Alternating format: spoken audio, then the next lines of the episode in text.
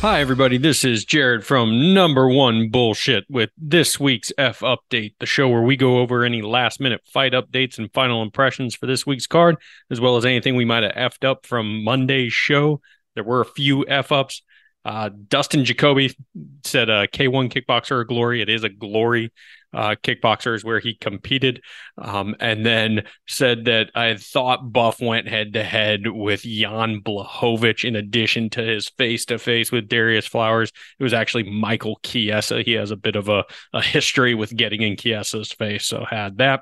And then I'm just going to stop announcing the featured prelim the week of because I was totally wrong again. Uh, the website had it wrong. It was showing uh, Damon Jackson and Billy Q as the featured prelim. It is not. Still excited for that fight, but the featured prelim is going to be Raoni Barcelos versus Kyler Phillips. That's at bantamweight. Barcelos is 36 years old, six and three in the UFC, but all three of those losses have come over his last four fights. And he's actually coming off the first time being stopped in his UFC career. That was against Umar Nurmagomedov, which, you know, Umar has shown so far that he's pretty special, but it was that really beautiful kind of knee that he missed and landed.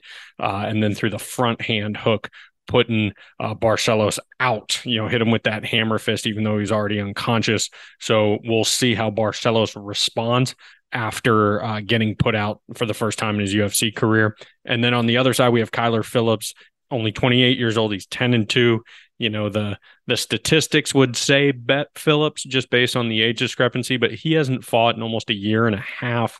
Uh, he had taken some time off and then actually got popped for PEDs. So that's been a suspension as well. So it's been almost a year and a half since the last time he fought.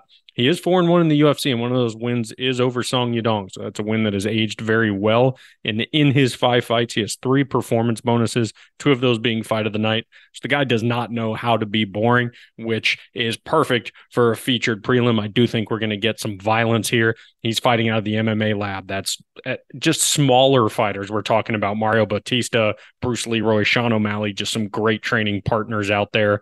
Um, and then something kind of funky. Both of these guys have lost to uh, Victor Henry. So this is kind of Victor Henry presents the featured prelim. So go over to Twitter. That's at number one BS pod and let us know who you think is going to win. Is it going to be the vet or is it going to be the prospect who's coming off of a very long layoff?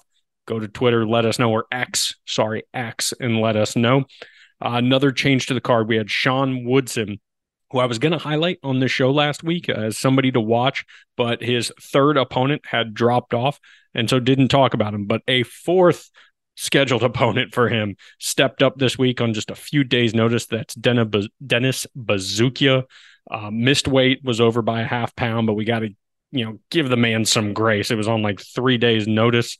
Uh, he had previously fought on the contender series and actually won, uh, but did not get a contract. He was on the episode with Joe Pyfer where Dana White was like pissed off at everybody and just gave a contract to Joe Pyfer. However, every single person on that uh, contender series who won on that episode has now fought in the UFC at least once, or at least they will come Saturday when Buzukja fights. Uh, he is coming out of that Serra-Longo camp. So, you know, Steamroller, Frevola, Merab, um, Aljo, you know, he's he's getting some good training there. So should be interesting, but a tough weight cut with a very, very talented boxer in Sean Woodson.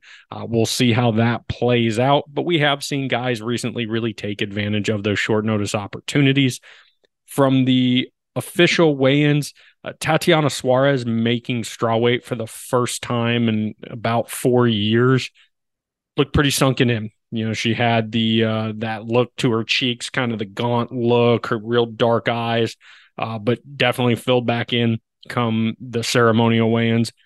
It's crazy to me that Andrade has fought at 135 because she looks small compared to Tatiana Suarez at 115. Uh, so co-main event is official, both of them making weight, and then both Sandhagen and Rob Font making weight for their 140 catch weight bout. It's, I mean, it's a bantam weight bout. Rob Font just didn't have enough time after being rescheduled to this bout after Umar Nurmagomedov, uh, French method pulled out. So it matters to the bantamweight division, even though it's at a catch weight. And the stare down got me excited. Rob Font kind of had that like nervous energy, looking him up and down. And Corey Sandhagen just did not move. I mean, just staring at him. Uh, very stoic. I am very, very excited for that fight. Also, one other little fun thing at the weigh-ins, uh, you had Cody Durden and uh, Jake White Kong Hadley. Uh, they got to talking some shit. There's some bad blood there. Durden started uh, bucked at him. Hadley did not move at all, but my man Dana White, uh, he he got him. He had two for flinching there, uh, and then head over to Twitter after you've listened to this or X. We'll figure it out at some point, whether it's Twitter or X or what we're going to call it. But head on over there, the artist formerly known as Twitter, to at number one BS pod, and you can see the fight picks. Me and DJ uh, last week was a better week for you boy. Went four and one. Only one got wrong was the main event, uh, and DJ went three and two. So now all time DJ is at fifteen and seven. I'm at thirteen and nine, slowly making that comeback. So head on over uh, at number one BS Pod.